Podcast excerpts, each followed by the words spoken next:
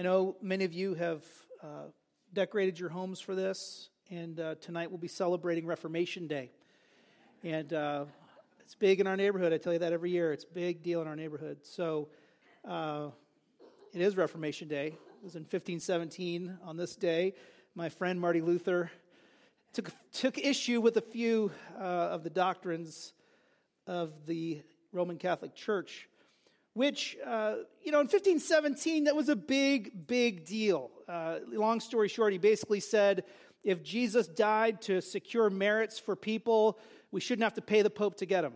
That's super short version of 95 Theses. He would later, I think, even adjust some of the things he said in there to, to give greater gospel clarity. But basically, he said, hold on a second, I think we've missed it. Now, it got him into some hot, you know, hot water uh, with Pope Leo X. And so what happened was uh, there was a diet. Okay, there was an imperial diet every two years uh, in that uh, aspect of the the um, the uh, Holy Roman Empire, kind of at the time. Anyway, so they would. It's basically like you know Congress, and so they they called Marty Luther to come and to testify at the diet of Worms, not worms. Worms. Worms is a place. Okay. So uh, in Germany, so that was where the diet was being held. It, it, took place over the course of many months, and so uh, Luther comes. Now, the reason why they wanted him to come was not to testify, they wanted him to just basically receive their rebuke. And this was a, a, day and age in which the government had the final say in all religious matters. And so they wanted Marty Luther to pipe down, to take back what he had written up to that point, and to get in line. And so that was what they, they called him to do. And so, in a very dramatic moment, he is called there. And they put all his books on a table. This is absolutely true. They put all his books on a table, and they're like, okay, recant of all this stuff that you've written. And he was like, Well, not so fast because it's not all like some of it yeah i was maybe you know i was a little too harsh in what i wrote or maybe there's greater clarity that could be added. So some things i think i could recant uh, you know and and take back. But other things he said i said that are, are, totally agreed upon by everybody. Even everybody here would agree with them. So i shouldn't recant of those because then i'd be recanting of what's true which is ridiculous. And they, they didn't want that right? So they said you need to recant of all of it. And he said well give me give me some time. So they gave him a few days to consider his answer. And then he came back and he gave that answer, basically what I just said. And then they said, Enough with the showmanship. Do you recant or don't you? Like right now, say it. Yes or no? And Luther said, If I am not convinced by proof from Holy Scripture, if my judgment is not in this way brought into subjection to God's word, I cannot nor will not recant anything. Here I stand, I can do no other. You know, we, I read that, and it's such a powerful moment in history. Uh, the fact is, the Lord sovereignly ordained for political circumstances to be such that Luther was protected, and he did that for the advancement of the cause of the gospel. He did that for the preservation of his word, right, and all of that. But I, I read that statement and I describe to you those circumstances, and I would just tell you this that to our culture today, what Luther did at that moment seems crazy. Because he was risking his life. Uh, 99 out of 100 times, anybody answers the diet like that, the emperor's sitting right there, the emperor would basically issue the order for their execution. And that would have been it. And if it wasn't right there at that moment, it would have been later. In fact, when Luther was on his way home, he was kidnapped by one of his friends and taken to hide in a castle for two years just till the, you know, the situation could calm down but it had to be a, an undisclosed location because his life was so much in danger. But if I told you today that, listen, you're going to be in a circumstance at work, at school, you're going to be in a circumstance in, in life where you're going to either stand on the word of God or you're going to possibly die, right? To say that I would take that stand based on my conviction that this word is indeed the word of God, that I would do that no matter what, to our culture seems like crazy talk. Why would you risk your life for something you believe? Why would you risk your life for something as movable and subjective as religion? That's what the culture believes. Just change your religion. Just, just edit your faith. And I just wonder if we haven't lost something in this cultural environment as far as a personal commitment to listen to and respond rightly to the Word of God. There's a reason why we do it the way we do it here why it's important that we open the Bible together, that we read it together. Because what's going on in a gathered body of followers of Jesus, ideally, is not uh, submission to a human authority, but it's a collective submission to God through His Word. We, we confess, we believe that this is the actual Word of God, that He has actually spoken to us in it. That what is here is inspired by His Spirit for our spiritual and practical instruction. And there is no greater authority than the Word of God. That is our conviction, right? Which is why we do it the way we do it. Sometimes God's Word gets lost in the shuffle. I wonder, is that you today? We're busy. We're busy. I wonder if some of us haven't lost God's word in the busyness of our lives. Well, the story this morning we read in 1 Kings 22 about young King Josiah is about a time when, yes, Israel had, specifically Judah, had lost the word of God. but guess what? By God's grace, somebody found it. Let's look together here at chapter 22 of 2 Kings verses 1 and 2, we read Josiah was eight years old when he became king, and he reigned 31 years in Jerusalem. His mother's name was Jedidah, the daughter of Adaiah. She was from Bozkath. He did what was right in the Lord's sight and walked in all the ways of his ancestor David. He did not turn to the right or the left. Now, if we pause here, you need to just remember a few details from recent history, okay, in 2 Kings. Josiah is the son of Manasseh. Manasseh was the worst king ever. Right? He, he, he led the, the, the nation of Judah, the southern kingdom there. He led them in absolute pagan like resurgence. It was really, really bad, and more on that from last week, so you can go back and check that out in 2 Kings 21. Now, his reign, he actually gets deported and taken to Babylon early, so his son is very young. And so Josiah, as we read in verse 1, he's eight years old when he actually becomes king, which means, of course, he had caretakers. And I'm just telling you what, by, again, by God's kind sovereign hand, the caretakers for Josiah, they were lovers of God. And so, this kid, despite his father's absolute rebellion against God, this kid apparently grew up valuing what his father had lost. Maybe he heard stories of his grandfather Hezekiah. You'll remember that his grandfather Hezekiah was, on the whole, a very good king. And so maybe there was some of that there, but nonetheless, we get this very positive evaluation in verse 2. He did what was right in the Lord's sight. Don't get that much in Kings. We got it. He walked in all the ways of his ancestor David, meaning he walked by faith. And then finally, though, there's a little added statement in verse 2, and this is unusual in Kings so far. The evaluation here says, He did not turn to the right nor to the left.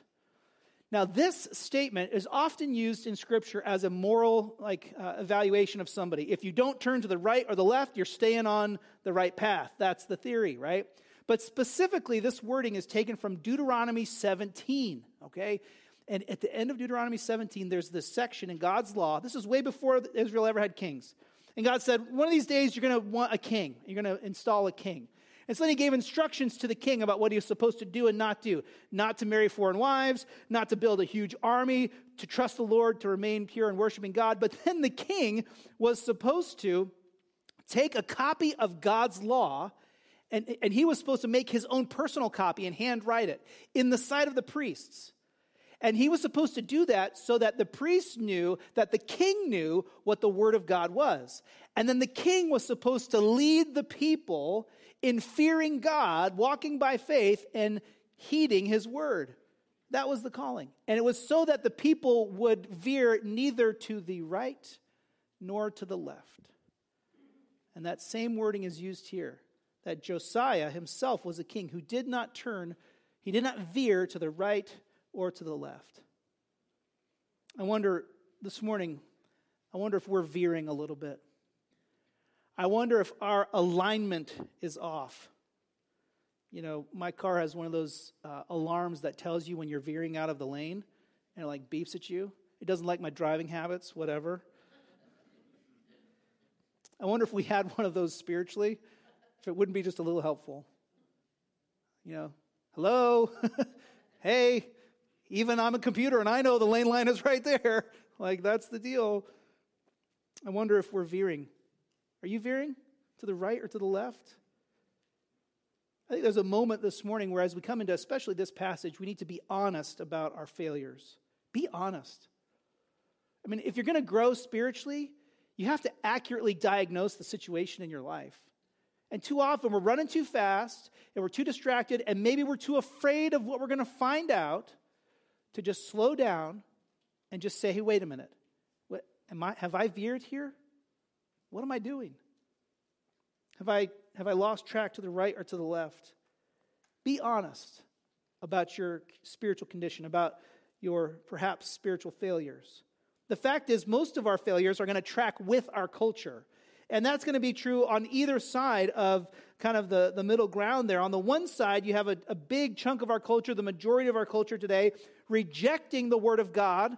We don't need it. Or accepting it with conditions. I accept the Word of God as long as I can edit out certain portions that I don't like, and I can rewrite how it talks about gender or sexual fulfillment, or I can rewrite how God talks about what I'm called to write in my own personal uh, pursuit of Him. So, the, one side of our culture is like, yeah, you know, either reject God entirely or just accept God as long as I can edit and He can be, He can say what I want Him to say.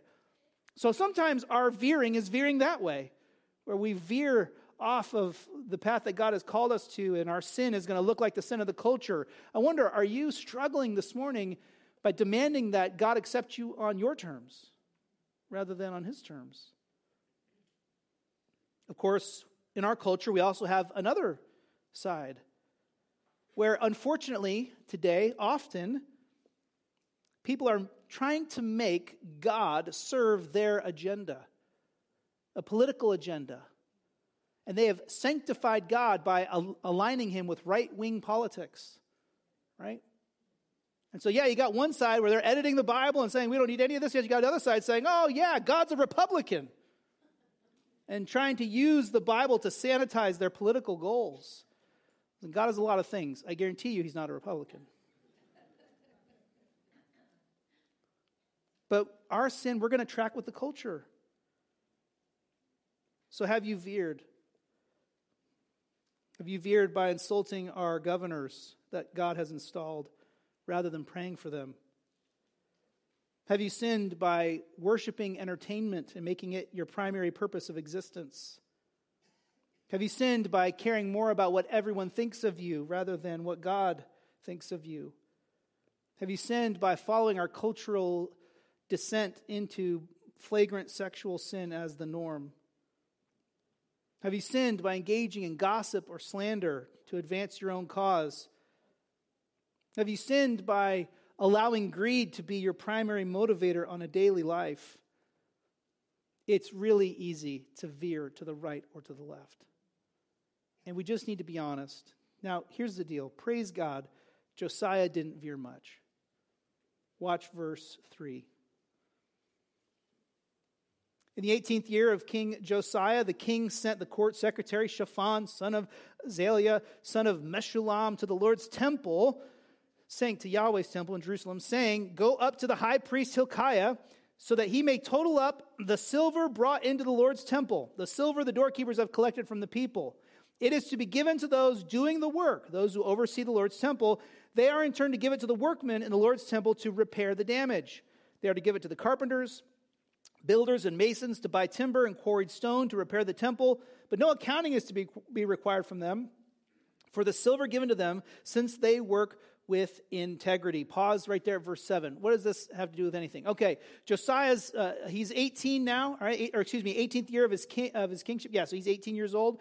And uh, he's now he's flexing his muscles a little, okay? He's coming into his own. And he's like, you know what we're going to do? We're going to repair God's temple which had not been done. Remember, under his father's reign, Manasseh, the Lord's temple had been vandalized. It had been turned into a pagan worship site on multiple levels, and there had been damage done apparently in the midst of all this. And so, uh, potentially, when, when his father was taken uh, into early exile. So, Josiah says, here's what we're going to do. We're going to take all that money that they're collecting every week in the temple, and we're going to actually put that money to use, make sure it actually gets to the workers to actually get the work done of actually repairing the temple. This is all very good news. And, and there's a, certainly a restoration of the temple that Josiah is after here. I just, I just want to tell you that uh, even in this moment where he invests in the temple, he is leaning the right direction, isn't he? He, he is valuing God in his execution of his reign over Israel. He's saying, listen, we're going to put God first. And so we're going to take these offerings and we're not just going to save them, we're going to actually put them to use and get after repairing God's temple. This is, this is a really good move. And it leads to something even better because verse 8, so they're doing that. They're doing this repair work in the temple. Then the priest, high, high priest Hilkiah, this is verse 8, told the court secretary Shaphan, I have found the book of the law in the Lord's temple. And he gave the book to Shaphan, who read it. Okay, pause right there. Many commentators believe this was the book of Deuteronomy. Others believe it was the entire Pentateuch. We don't know for sure whether it was just one part or maybe a, a bigger chunk, maybe even the whole thing. Hilkiah the high priest found the law. He found it. Where did he find it? In the closet. I don't know. It was, it was there somewhere, right? It had been lost. Now, sometimes in the popular retelling of this event, we talk about how, oh, it had been lost for generations. That's not true most likely it had only been lost since his father's reign, Manasseh, because Hezekiah, Josiah's grandfather, had been a very good king and actually had lived out much of God's law in his reign over God's people. So Hezekiah, no doubt, had knowledge of the law of God. So it wasn't like they forgot it existed. But when Manasseh was king, in pursuit of idolatry, he said, Take the law and hide it, perhaps. I don't want to hear about what God says in Deuteronomy. I certainly don't want to hear about Deuteronomy 17 let, just take this thing and get rid of it. And whether he said that explicitly or it just happened uh, as a natural result of his focus on idolatry, one way or another, during his father's reign, during Josiah's father's reign, the law was temporarily lost. And of course, spiritual downfall ensued. Manasseh sold the nation on, idol- on idolatry, on worshiping these false gods again, and reversing Hezekiah's reforms. So, Hilkiah, now look, so, okay, so Hilkiah either found it in the closet or possibly also he knew where it was. And so maybe, he, maybe he's like, now's my chance. Josiah's investing money in the temple. Now's my chance. Hey, look what I found, right? And so he gives it to the, to the court secretary, Shaphan. So the court secretary's job is to now deliver this to the king, verse 9. Then the court, the court secretary, Shaphan, went to the king and reported, Your servants have emptied out the silver that was found in the temple and have given it to those doing the work, those who oversee the Lord's temple. We're doing what you asked us to. Awesome. Verse 10. Then the court secretary, Shaphan, told the king, The priest Hilkiah has given me a book. Now I got to tell you, in the original, in this sentence, and actually the previous one, uh, when he says in verse 8, I found the book it's emphatic. The book is the first thing in the sentence. It's emphasized the book of the law. Like, we found something very important and it's this book, right? So here he's like, we found a book. Or, hey, the book we found. I think maybe in English it doesn't read as important as it feels in Hebrew, but nonetheless, we, we, got, we got it. And Shaphan then read this book in the presence of the king, verse 10. So, verse 11, how does Josiah respond? When the king heard the words of the book of the law, he tore his clothes. Why? That's an act of mourning. Why? Because as Shaphan read the words from the book of the law, the result was Josiah and his people were shown to be in error. They were tolerating things they shouldn't have tolerated. They were actively pursuing things they shouldn't have been actively pursuing. They were saying and doing things that the, the people of God should never say or do. And so he, was, he mourned the fact that the law was exposing their sin, their idolatry, and their, their failure. Watch verse 12. So then he commanded the priest Hilkiah, Ahikam the son of Shaphan, Achbor the son of Micaiah, the court secretary Shaphan, and the king's servant Asaiah. What did he tell them to do? Go and inquire of the Lord for me. Pursue the Lord for me, for the people, and for all Judah about the words in this book that has been found. Why? For great is the Lord's wrath that is kindled against us because our ancestors have not obeyed the words of this book in order to do everything written about us. He recognizes that the book of the law, it's not a book just about God, it's about us. And he says, Go inquire of the Lord. Go pursue a prophet who will be able to tell us what should we do in light of what this book says. Because we need to respond. And so there's this mission to then go and seek out help. he acknowledges that God's wrath is, is great because of their failure to obey the book of the law. And he says, Our ancestors failed. And while Hezekiah hadn't failed on everything, he succeeded in most parts, his father Manasseh had failed more dramatically than anybody else.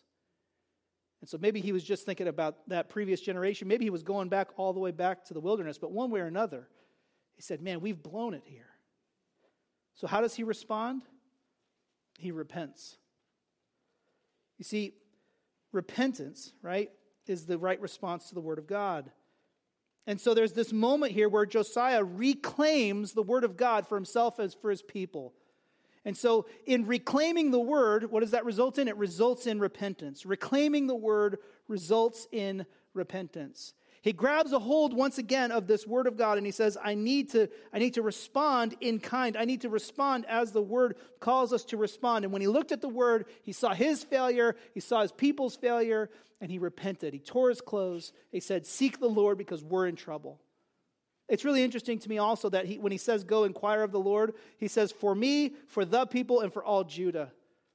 You might think, you know, for me, for my family, and for the nation, perhaps like, you know, he sees the relevance of the Word of God to him personally, and then to his family's clan, and then, of course, then to the entire nation. And he says, we, We've got a problem, and we need to pursue the Lord together. Reclaiming the Word results in repentance. Listen, I just want to encourage you this morning. Maybe you're here and you've lost sight of God's Word in your life, but today, reclaim it. You grab hold of God's Word and you say, This is never ending up in the closet again. And what does that look like? It looks like repenting over our sin. It's repentance that's the right response. Reclaiming the word results in repentance. Take some practical steps here. I, I, like the investment in the temple because it's basically Josiah putting himself in a situation where good things can happen. No one, listen, no one's ever said, all right, you know what? I really regretted pursuing God more in my life. Like, it really backfired on me. Like, it didn't work out. Like, no one's saying that. Because when we pursue the Lord, when we put ourselves in situations where we can grow spiritually, we will benefit. We will grow. It doesn't always look like exactly how we want it to, but man, God is at work. And so here Josiah puts himself in a situation where he can grow. That's why, can I just little side note? That's why we come to church to gather together, even when we maybe stayed up too late watching the Braves win last night, okay?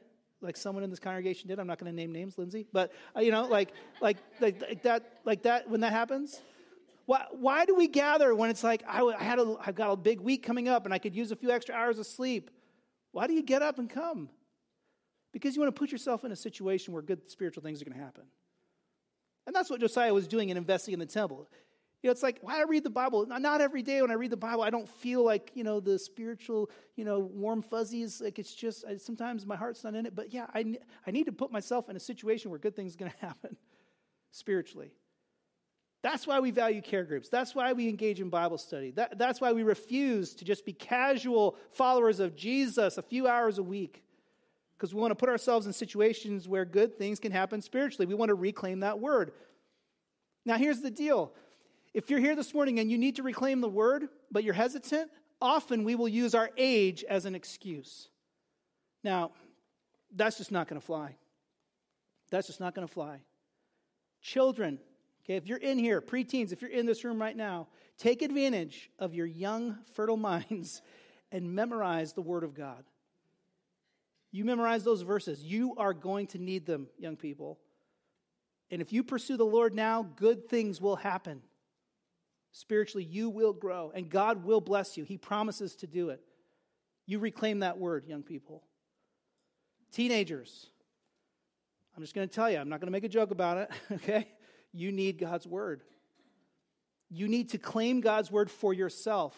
And I know your parents are telling you this is good for you, or your grandparents are telling you this is good for you, but it's not because they're telling you it's good for you that you need God's word. You need God's word because it's God's word. And you need it because God loves you. He loves you even more than your parents or grandparents do. And don't believe the lie of our culture when they try to sell you everything else that's going to make you happy. Teenagers, if you spent half the time investing in pursuing God and reading His Word that you spend on video games, entertainment, and social media, you would be amazed at what God will do in your life. Put your phone down, get your Bible out. College students, young adults, I just got to tell you, that's a particular age group where our culture has focused its attack just to say, you know what? You're finally at an age where you can decide for yourself, you don't need God. And all the things he tells you about, about who, you are, who you are and what you're called to in life in this book, they're all outdated and they need to be updated. And can I just tell you that the right response to God's word is not to edit God's word or rewrite it, but you reclaim God's word, okay, and you repent of your sin. You are not bulletproof, and you will find out pretty quickly that you're not. You might feel like you are, but you're not. You're going to be getting married, you're going to be buying houses, you're going to be making big decisions in your life. What better time of your life to double down on pursuit of God than when you're making those decisions? Middle age folks, we're starting to feel it, aren't we? Yeah, I put myself in that category. You're welcome. We're all here together. We're not as fast as we used to be. We need a little more rest than we used to, don't we? And sometimes in middle age, we get distracted on the retirement account balance or the, well, that's not what it was like in my generation, right? But, folks, listen, there's, there's a lot of distractions for us. And sometimes when we get to middle age, our fears get bigger. And we have a moment to maybe just reclaim the Word of God and say, you know what?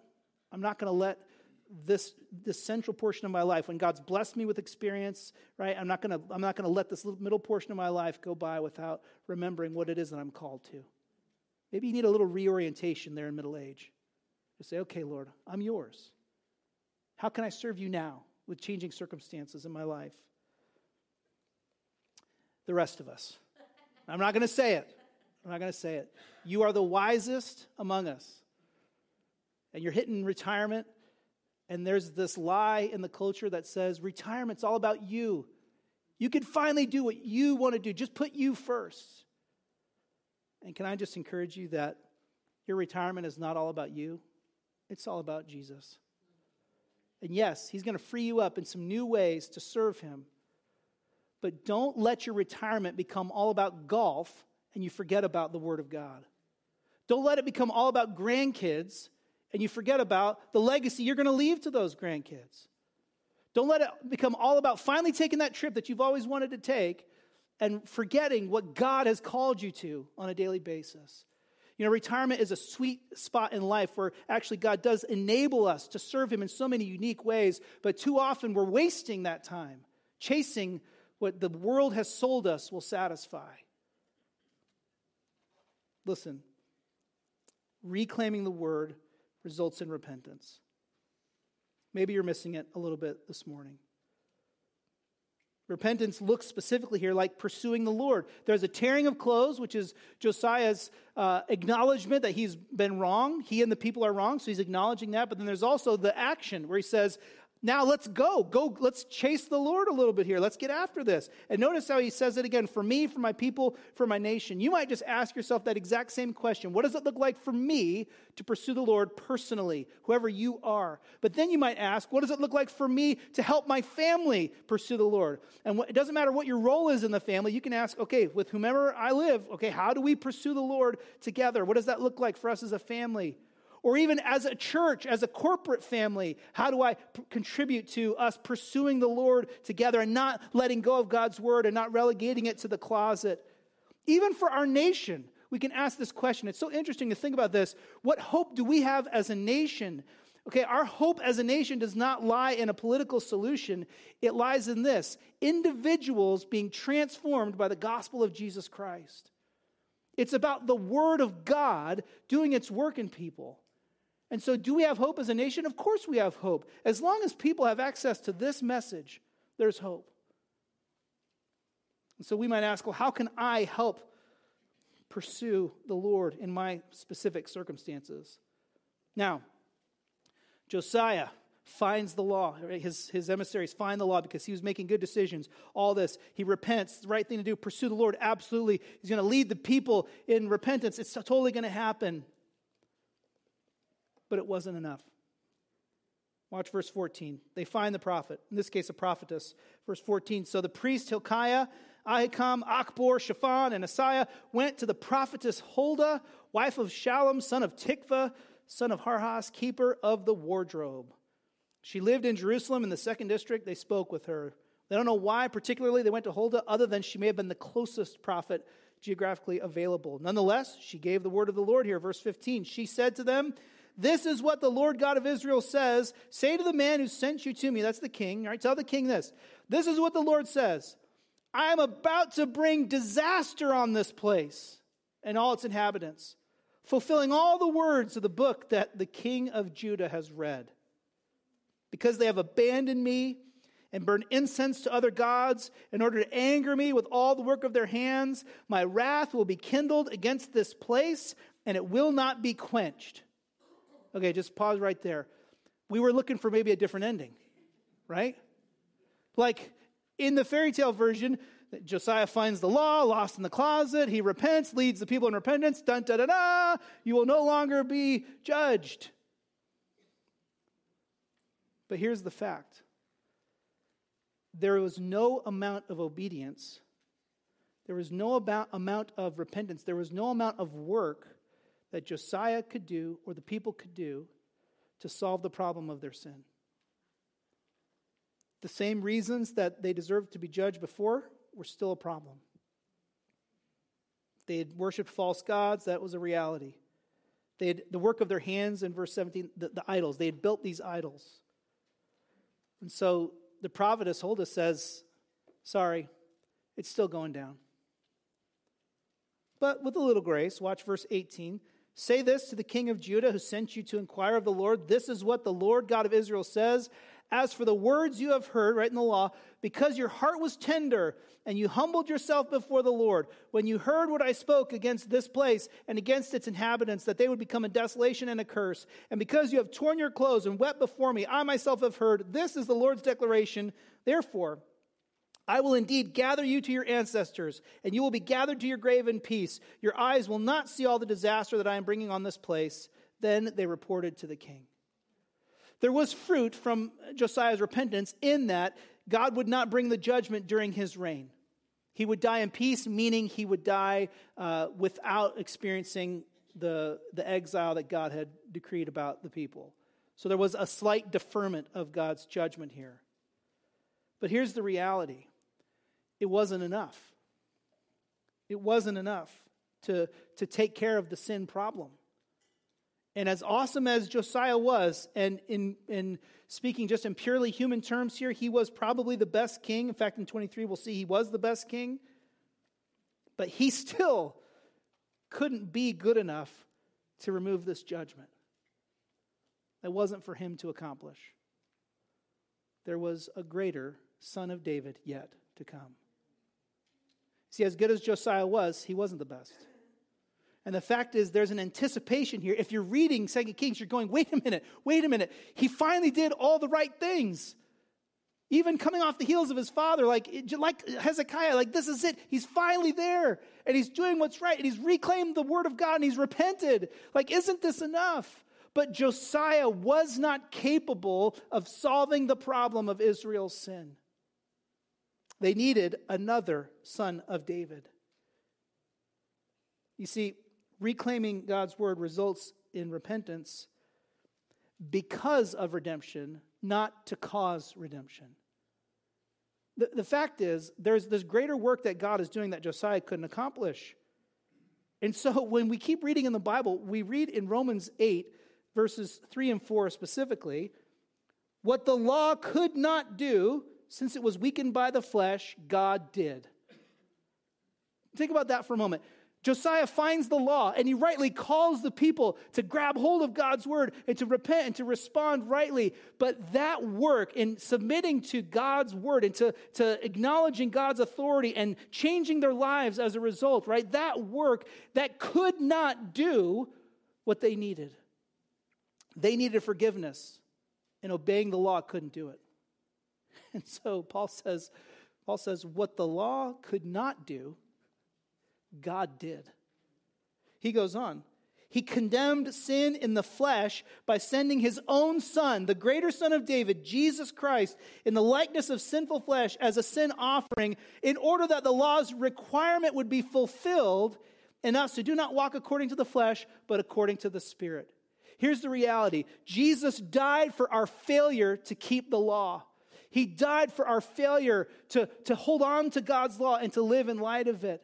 And by his death, we are not only forgiven of our failure to keep the law, we are now equipped to live for his glory by a new law. And so here, we're not just passing out the first five books of the Bible, are we? We're giving you the entirety of the Old and New Testaments because we need the rest of the story where we find out that our hope is not in obeying God's commands by our own efforts. Our hope is in Jesus, who perfectly fulfilled the law and who died for our failures. And now what? Now he calls us to walk by his Spirit, living in light of the full revelation of his word. You see, if you don't read the whole Bible, you could get it really wrong. Because the message of the Bible is not keep the Ten Commandments and then God will let you into heaven. That is the fundamental way people in our culture they think what that, they think that's what the Bible says. Keep the Ten Commandments, you'll get into heaven. Okay? That is it's the Bible says you can't keep the Ten Commandments. But it says what the law could not do, God did. He did it through the greater Son. He did it through the best king. And so, guess what? We talked about it earlier, but maybe you're here and you're, you're feeling it like I'm veering, Pastor Ryan. I veer, I veered to the right, I veered to the left. I know I'm not in obedience to the Lord in this area, and you're just feeling like the judgment of the law exposing the sin and repentance. I've blown it so, so much, and I'm feeling the shame and the guilt that goes with that. But don't sit there in that guilt. Here's what you do you recognize that what the law could never do, Jesus did. And so, yes, you may have veered to the right or the left, but if you've put your faith in Jesus Christ, you are forgiven. So let's go. You grab hold of God's word, his complete word, and let's go. Let's live in light of what Jesus has done for us. You see, reclaiming the word results in repentance because of redemption, not in order to cause it, but because it's already a thing. So we don't say, hey, I should change so that God will forgive me. We say, wait a minute, in Christ, the greater Josiah, God has forgiven me. So let's go. Let's live for his glory. You don't need the Ten Commandments. What? Shocking. The Apostle Paul said so. You don't need the Ten Commandments. You have the Spirit of God to lead you in loving God and loving people every day. You have it. And the Spirit is leading you here. And so, you know, sometimes we get so task oriented. And I think it's right and good for us in light of this passage to say, yes, we reclaim God's word, but we don't reclaim God's word as a to do list to earn salvation. We reclaim God's word as the revelation of what Jesus has done for us as the greater Josiah.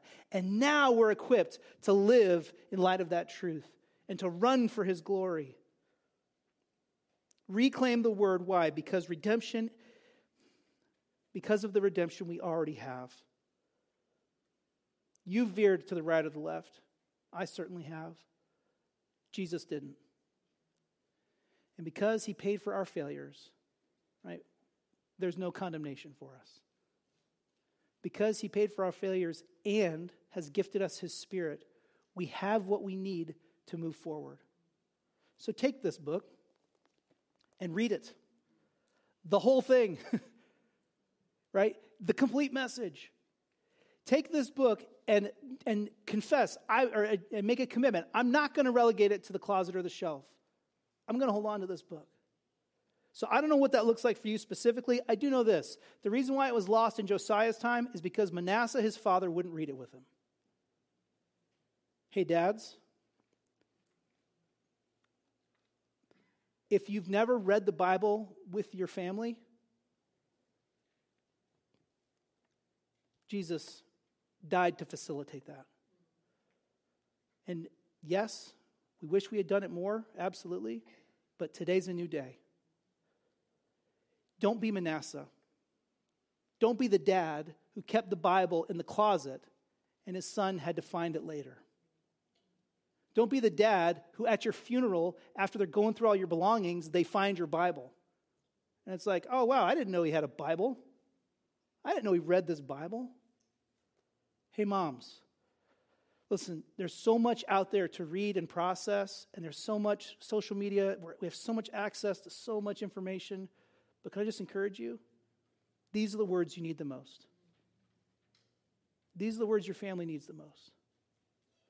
And young people, it, you're never too young to get a taste for how good Jesus is.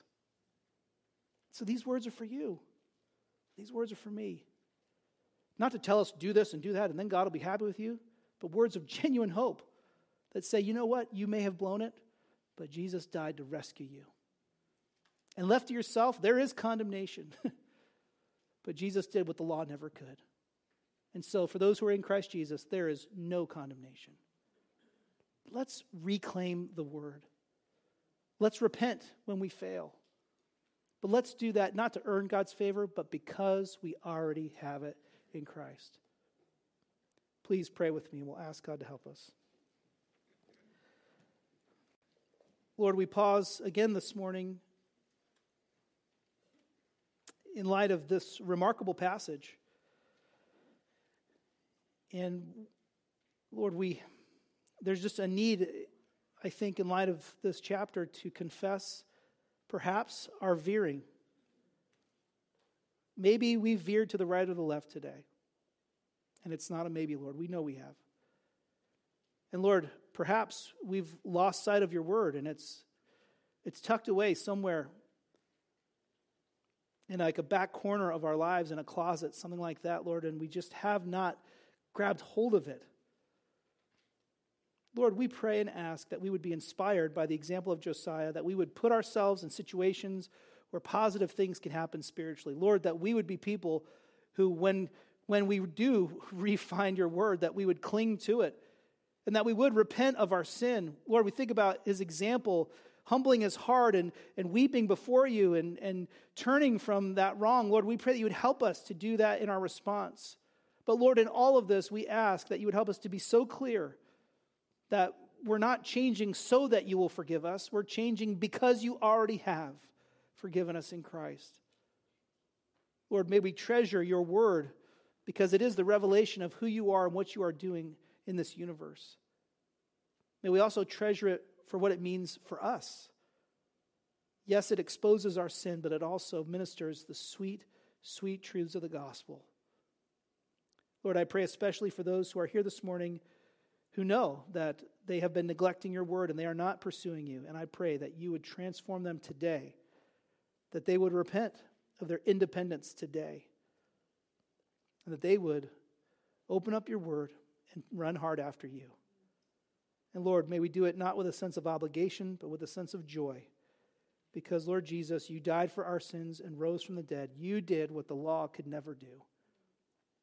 And we confess that by faith in you, we are safe from condemnation. We thank you. We ask for your help to live now in light of your truth. Teach us by your Spirit, we ask. In Jesus' name, amen.